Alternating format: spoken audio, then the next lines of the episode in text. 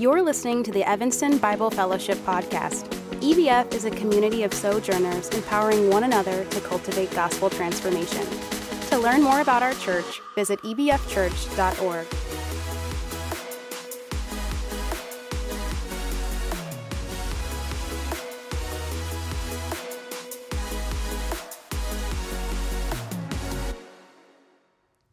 This morning's scripture reading is from Ephesians chapter 5, verses 15 through 21. So I want to invite you to turn in your Bibles to Ephesians chapter 5, verses 15 through 21. Look carefully then how you walk, not as unwise, but as wise, making the best use of the time, because the days are evil. Therefore do not be foolish, but understand what the will of the Lord is. And do not get drunk with wine, for that is debauchery, but be filled with the Spirit, addressing one another in psalms and hymns and spiritual songs, singing and making melody to the Lord with all your heart, giving thanks always and for everything to God the Father, in the name of our Lord Jesus Christ, submitting to one another out of reverence for Christ. This is the word of the Lord. Thanks be to God. Good morning, church family, and to our guests joining us online. It's just great to have you with us this morning. And for those that may not know me, my name is Tim Allen. Yes, that's my real name, and I serve here as lead pastor alongside an incredible staff team and elders and deacons. Just wanted to fill you in on an encouraging conversation I had this week with our main contact at the Nichols Concert Hall, where we have gathered in the past, if you can think back to those days. And it was encouraging overall, and we are working hard on regathering plans that you'll be hearing more about in the very near future. And I hope, like me, that you are encouraged to see sort of the light at the end of the tunnel. And what that means, too, is that it might shape a little bit of our live streaming plans, too, and potentially push that back a little bit as we are able to, Lord willing, get back into the Nichols Concert Hall in the near future. And so let's keep loving and serving one another and the community around us as we eagerly anticipate regathering. Actually, the passage we're going to look at this morning emphasizes, among other things, our fellowship with one another. We have been journeying through the book of Ephesians together in a series called Unity in Christ. Ephesians is all about the unity of the church in Jesus Christ through the power of the Holy Spirit, all according to the purpose and plan of God. This unity that Christ has secured on the cross is both vertical and horizontal. Through Christ's death, he made a way for alienated and separated sinners like you and me to be reconciled and reunited with God. And he has also made us one with each other, creating a new multi-ethnic and multifaceted people that displays his beauty, his manifold wisdom, as a beacon to the world around us. The first half of Ephesians really explores these sweeping truths of who God is and what he has done through Christ and how we are a part of his plan to unite all things in Christ, things in heaven and things on earth. And then in the second half of Ephesians, Paul gets more to a ground level and shows how we are to live out these truths. The banner over chapters 4 through 6 we could read as Paul's call to walk in a manner worthy of the calling to which you have been called, there in the beginning of chapter 4. And what he does then is he develops what this means by taking up the themes of walking in unity, walking in holiness, love, light, and as we will see here in Ephesians 5, 15 through 21, walking in wisdom. Would you join me in a word of prayer? Teach us your way, O Lord, that we may walk in your truth. Unite our hearts to fear your name. We give thanks to you, our Lord and our God, with our whole heart. Help us to glorify your name forever. We praise you for your steadfast love toward us and for rescuing us from the depths. Turn to us, Lord, and be gracious to us. Strengthen us today through the hearing and the nourishment of your word. In Christ's name we pray. Amen. Amen.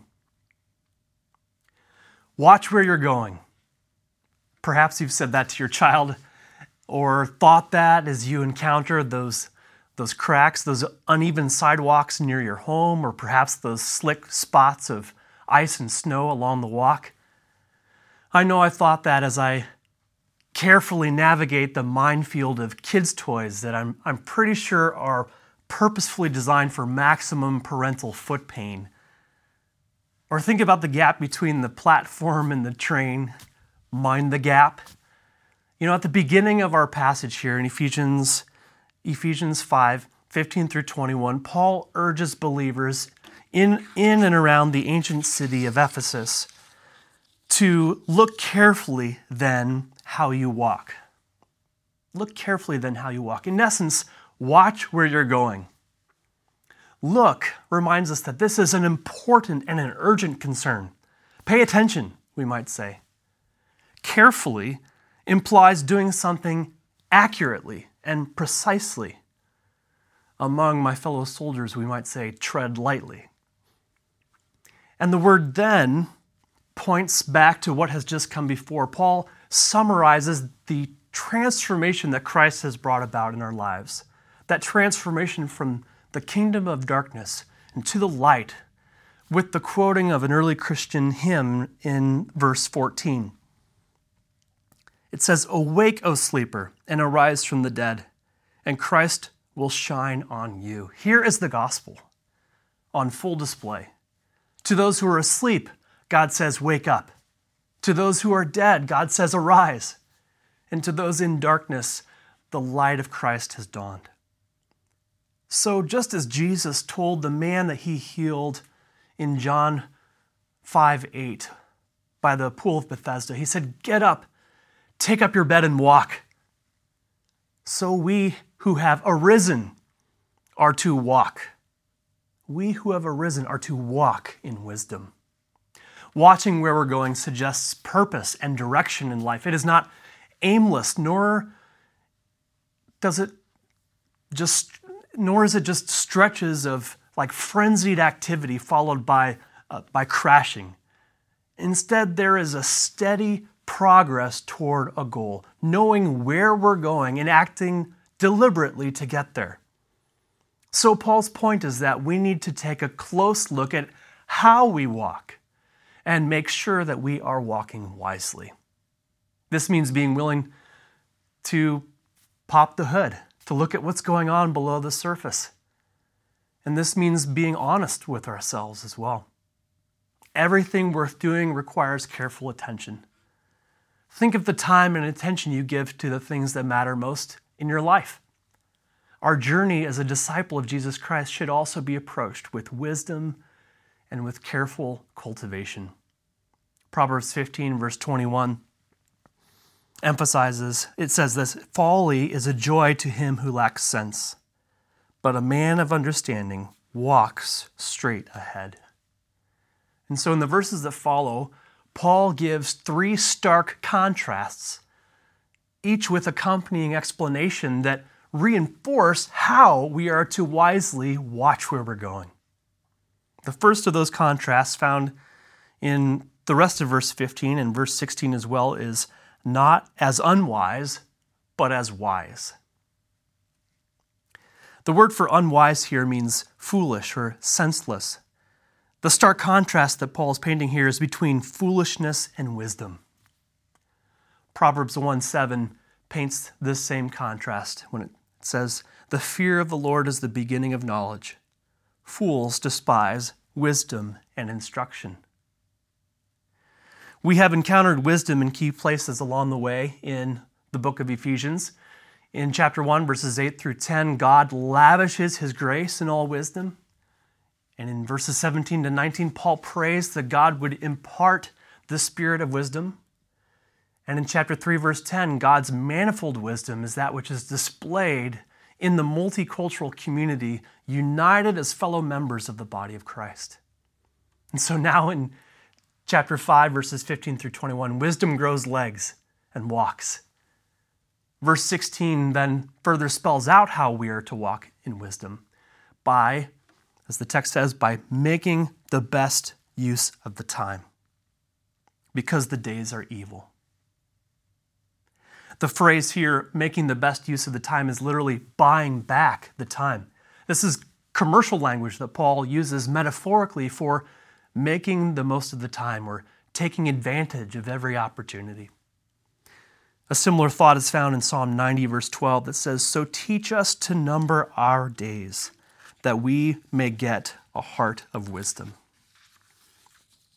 The reason we should make the best use of time, Paul says, is because the days are evil. Wisdom is especially needed in this age. And as we will see in chapter 6, verse 13, God's armor is needed so that we can stand firm in the day of evil, in the evil day. And so our first takeaway is simply this: watch where you're going by making the most of every opportunity. You know, over the course of this pandemic, some of us have been forced into a slower pace. And perhaps now we are facing an opportunity to reset in some ways. We might have, picture a shelf, and having had perhaps in our lives a lot of things taken off of the shelf, now we can choose what should go back on that shelf. And as one sister in our church reminded me this week, we also need to make sure that the things we put back on are our choice rather than what other people tell us we should care about. But for others of us, perhaps life has still felt hurried and frantic, even during the pandemic. I know my family can resonate with that. We need to ask God to help us to step back, to examine our lives, and to reveal what He wants for us in terms of rest, pace, and margin, in terms of the priorities that we should have, and also in terms of the peace that He desires for us. Wise people grasp the reality that time is a precious commodity. And this passage is a reminder to live with intentionality, taking advantage of every opportunity God places before us. It means seizing gospel opportunities, being willing to be inconvenienced from our perspective. Are we making the best use of the time God has given us?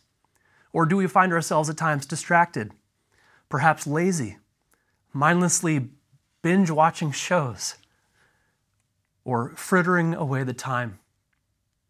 Please hear me, there is a legitimate place for rest and renewal. God created us that way. This is a reflection of the rhythm that He displayed in creating all things and then resting on the seventh day. But are we purposeful in our rest? Do the things we do when intending to rest actually recharge us? We should make the most of every opportunity with an awareness of the evil that surrounds us. We are now light in the Lord, as we have seen in chapter 5, verse 8. And as we await our final redemption, we do not fear evil. No, the power that raised Christ from the dead will overcome. So let us live wisely, taking advantage of every opportunity in this fallen world, conducting ourselves in a manner ultimately that is pleasing to the Lord.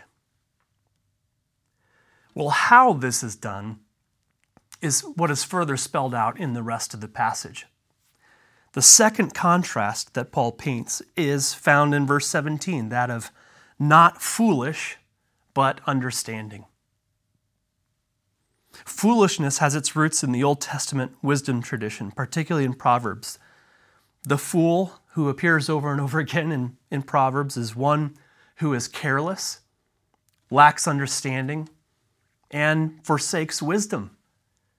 Rather than remain in the past where, as Paul has reminded us, we were darkened in our understanding, we are to instead understand what the will of the Lord is. In Ephesians, Paul has been using or has been talking about the will of God in a few different ways. Paul says that he is an apostle of Christ Jesus by the will of God. We are adopted into God's family according to the purpose of His will. And God works all things according to the counsel of His will. And so here simply is our second takeaway. Watch where you're going by growing in your understanding of God's will. Not only should we grasp the significance of God's will, but we need to grow in our understanding of it if we are to keep walking wisely. The problem is that we often use that phrase, God's will, to refer to more so like personal guidance for our immediate future. Perhaps personal guidance surrounding a major decision we might make, surrounding something like our career or a spouse. But Paul uses God's will here to refer to God's saving plan to unify all things under the headship of Christ. Our lives should be lived in light of this grand vision, this vision of God's cosmic gospel of redemption. God's will certainly includes things like personal decisions, but they are to be situated in the broader scope of his plan to unite all things in Christ. Wisdom is found in the will of God. And how can we better grasp God's will? Look no further than the pattern Christ has given us and pore over the pages of Scripture. Klein Snodgrass writes on this topic, perhaps we would not have so much trouble finding God's will for important decisions if we were more accustomed to discerning His will throughout life, making our lives conform to the pattern Christ has given us. As we watch where we're going, we need to ask, is this the Lord's will? Only in knowing His general will, as revealed in His Word, can we gain a greater sense of His particular will for our lives.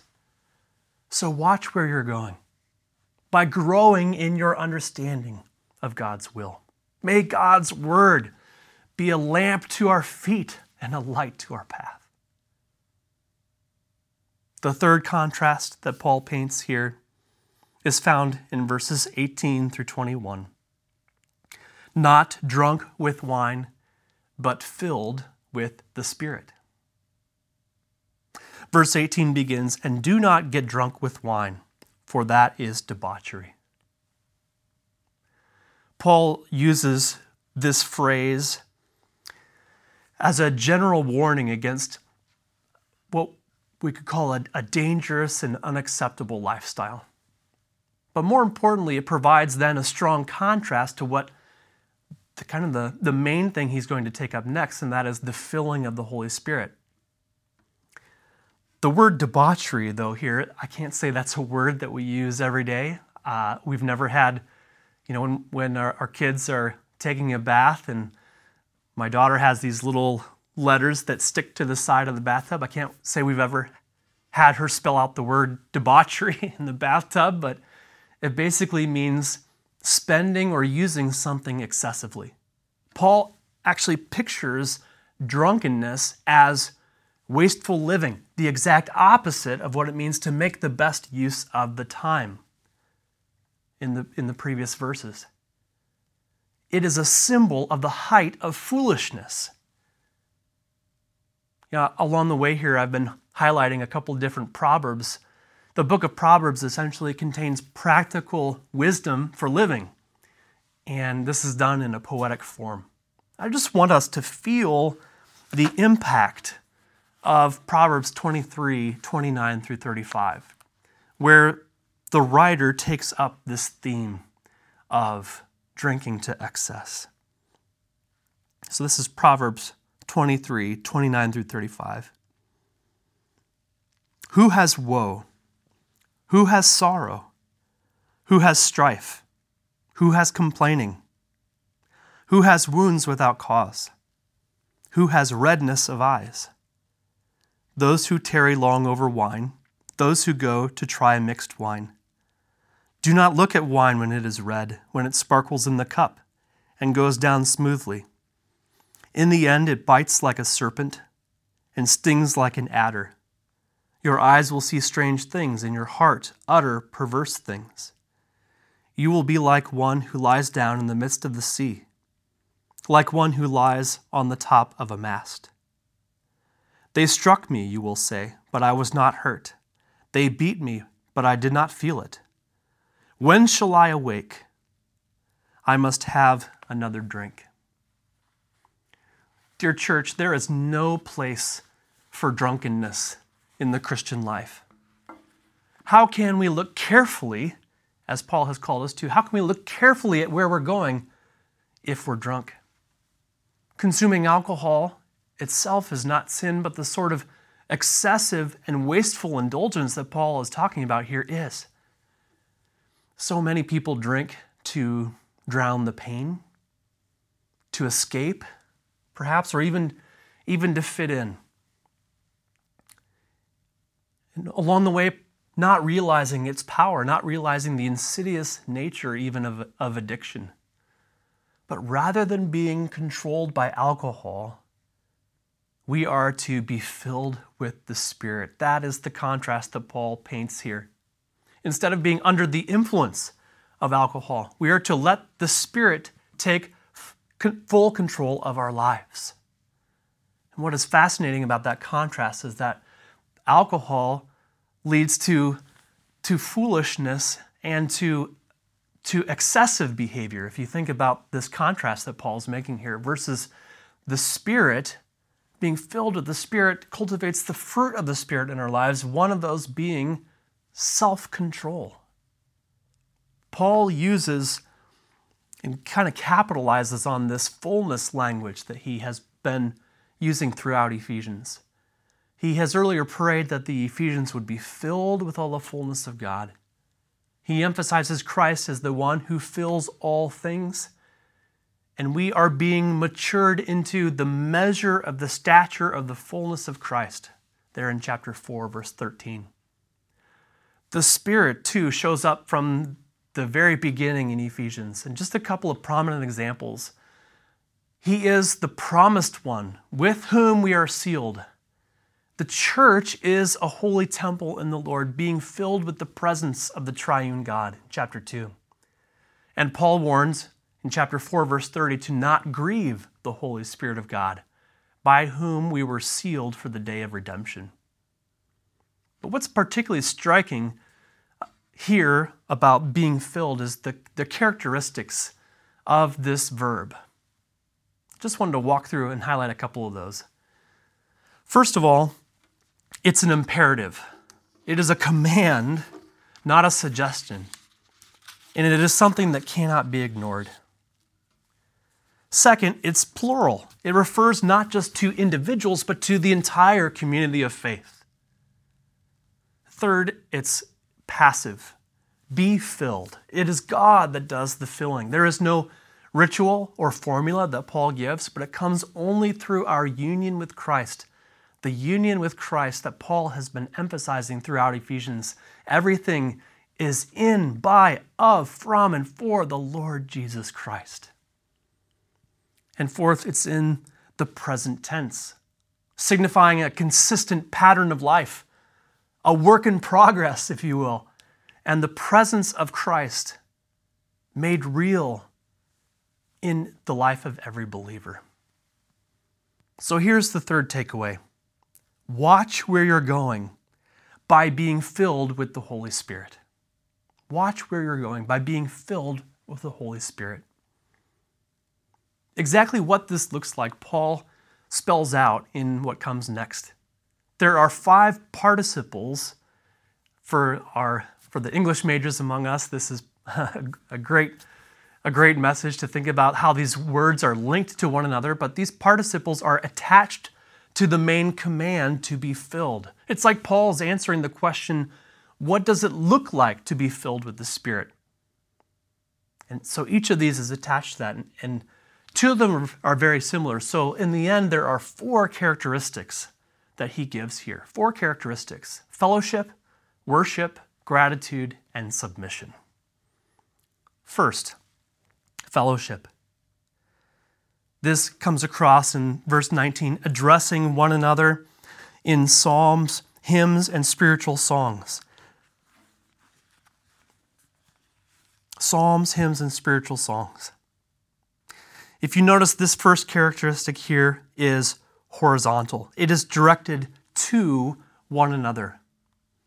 And it's hard to know exactly what the difference is here between psalms, hymns, and spiritual songs, but it could very well be that psalms were the Old Testament psalms that were sung.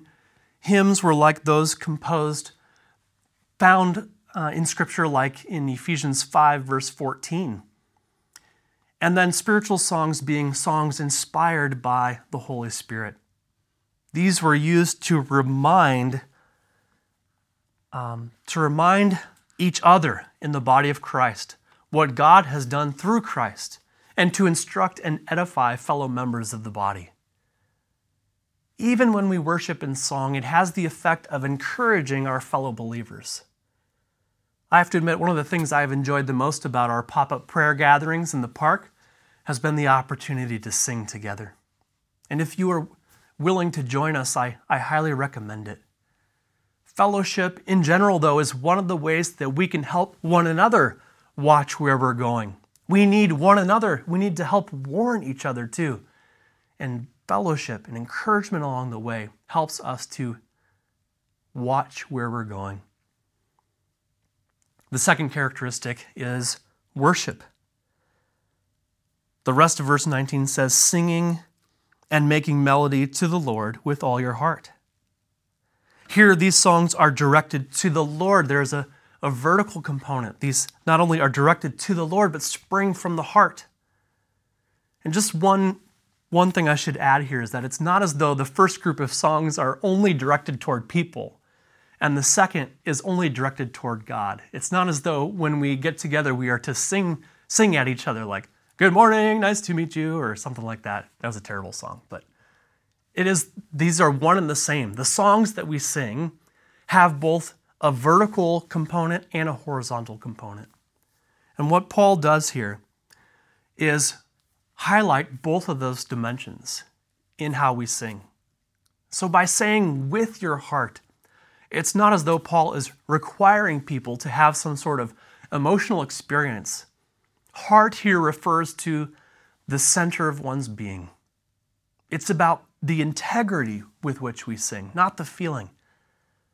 Do the words we sing express the reality of our life in the Spirit? Now, just as a brief aside, there is room for singing aspirationally as well.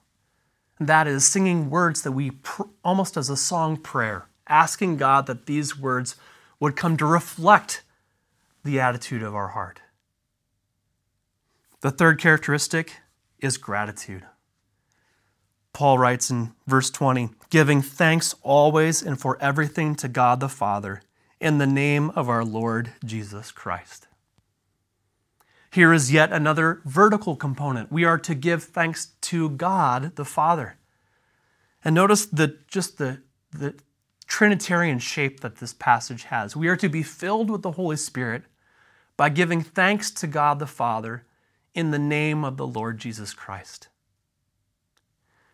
Densely packed into this verse here, we are given the frequency of thanksgiving, that it should be regular and constant, a thankful attitude of mind and heart that is expressed regularly in thanksgiving and praise, this just permeating our entire lives.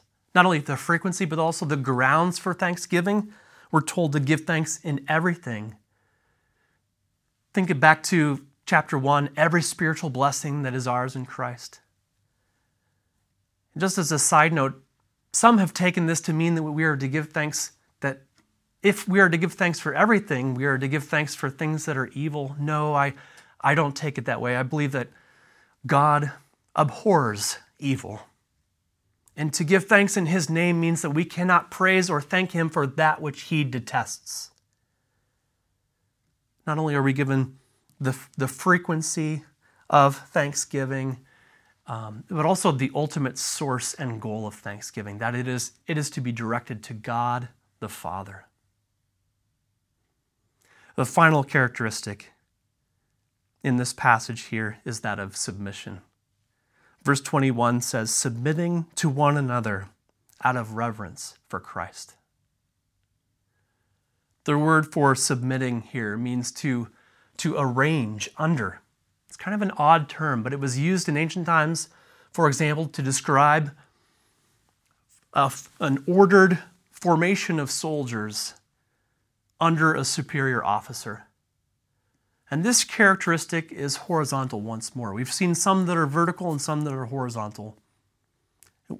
Paul pictures here mutual submission, one to the other within the body of Christ, with the underlying motivation being that this should all be out of our reverence for Christ, our fear of Christ.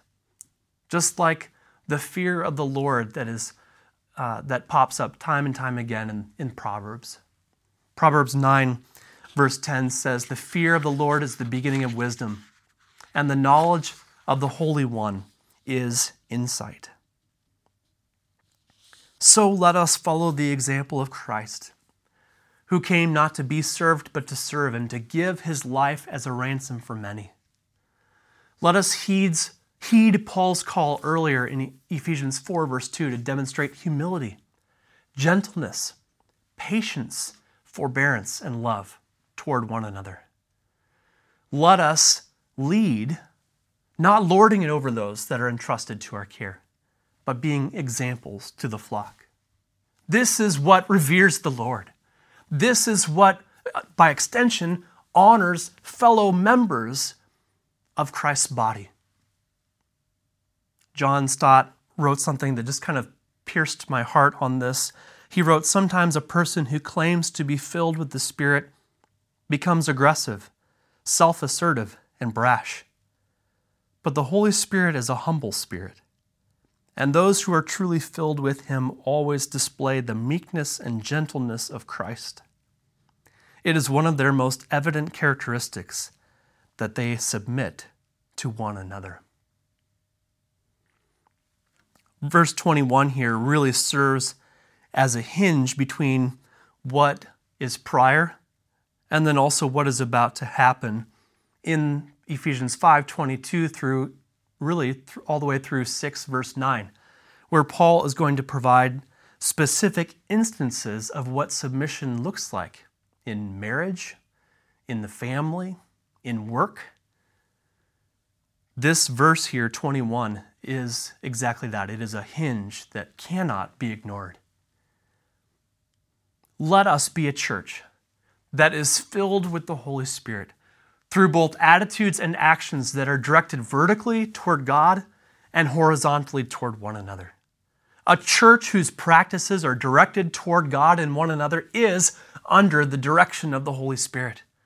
Such a church is Spirit-filled. Such a church is a Spirit-filled congregation, a true temple of the Holy Spirit. So, church, here's the bottom line.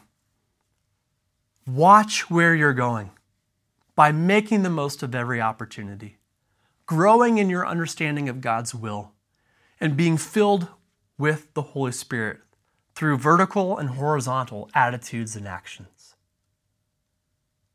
Let me say that one more time. Watch where you're going by making the most of every opportunity, growing in your understanding of God's will, and being filled with the Holy Spirit through both vertical and horizontal attitudes and actions. In reflecting on this passage, I couldn't help but see how Jesus so perfectly embodies so much of what Paul is talking about here. He himself is the way, the truth, and the life. No one comes to the Father except through him. Jesus is the power of God and the wisdom of God to those who are called. Think of the time and the intentionality that Jesus had with his disciples, especially Peter, James, and John. Think of the opportunities he took for gospel conversations, opportunities like that with the woman at the well in John 4. And think about his keen awareness of the hour of his suffering and how he prayed to his Father knowing that the hour had come. Jesus, in his agonizing in prayer in the garden before his death, prayed to the Father, "Nevertheless, not my will, but yours be done." And as he taught us to pray, he taught us, "Your kingdom come, Your will be done on earth as it is in heaven. Jesus was anointed by the Spirit at his baptism, full of the Holy Spirit as he faced temptation in the wilderness, and he fulfilled perfectly what was read from Isaiah, what he read from Isaiah 61, "The Spirit of the Lord is upon me, because he has anointed me to proclaim good news to the poor. He has sent me to proclaim liberty to the captives and recovery of sight to the blind, to set at liberty those who are oppressed, to proclaim the year of the Lord's favor." Jesus thanked God for hearing him. He thanked God for providing for him. He thanked God for his saving work. And he thanked God in revealing himself. Jesus modeled a life of gratitude and thanksgiving before his Father. And ultimately, Jesus submitted to the Father's will. This is captured perhaps no more stunningly than in Ephesians or in Philippians 2, verses 1 through 11. And so as we close our time together, would you hear these words? Be reminded together, O church, of all that Christ endured for you and for me. Philippians 2, so if there is any encouragement in Christ, any comfort from love and participation in the Spirit, any affection and sympathy, complete my joy by being of the same mind, having the same love, being in full accord and of one mind. Do nothing from rivalry or conceit, but in humility count others more significant than yourselves. Let each of you look not only to his own interests, but also to the interests of others. Have this mind among yourselves, which is yours in Christ Jesus, who, though he was in the form of God, did not count equality with God a thing to be grasped, but made himself nothing, taking the form of a servant, being born in the likeness of men. And being found in human form, he humbled himself by becoming obedient to the point of death, even death on a cross. Therefore, God has highly exalted him and bestowed on him the name that is above every name, so that at the name of Jesus, every knee should bow in heaven and on earth and under the earth, and every tongue confess that Jesus Christ is Lord, to the glory of God the Father. Amen, church. Amen. Let's pray.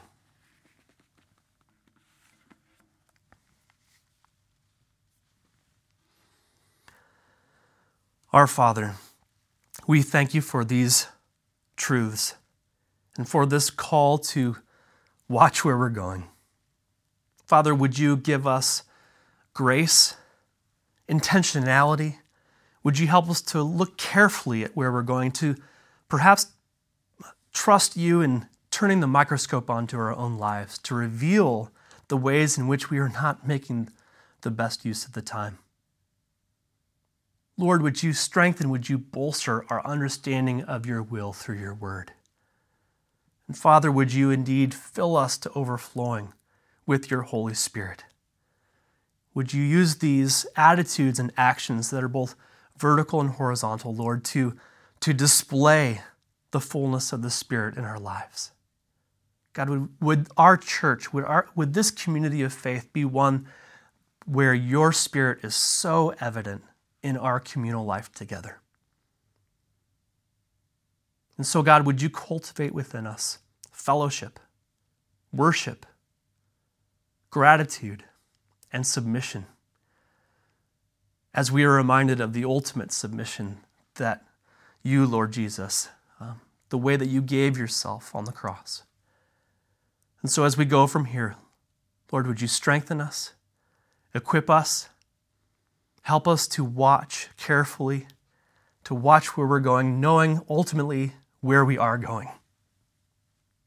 And your plan to unite all things in your Son. We love you.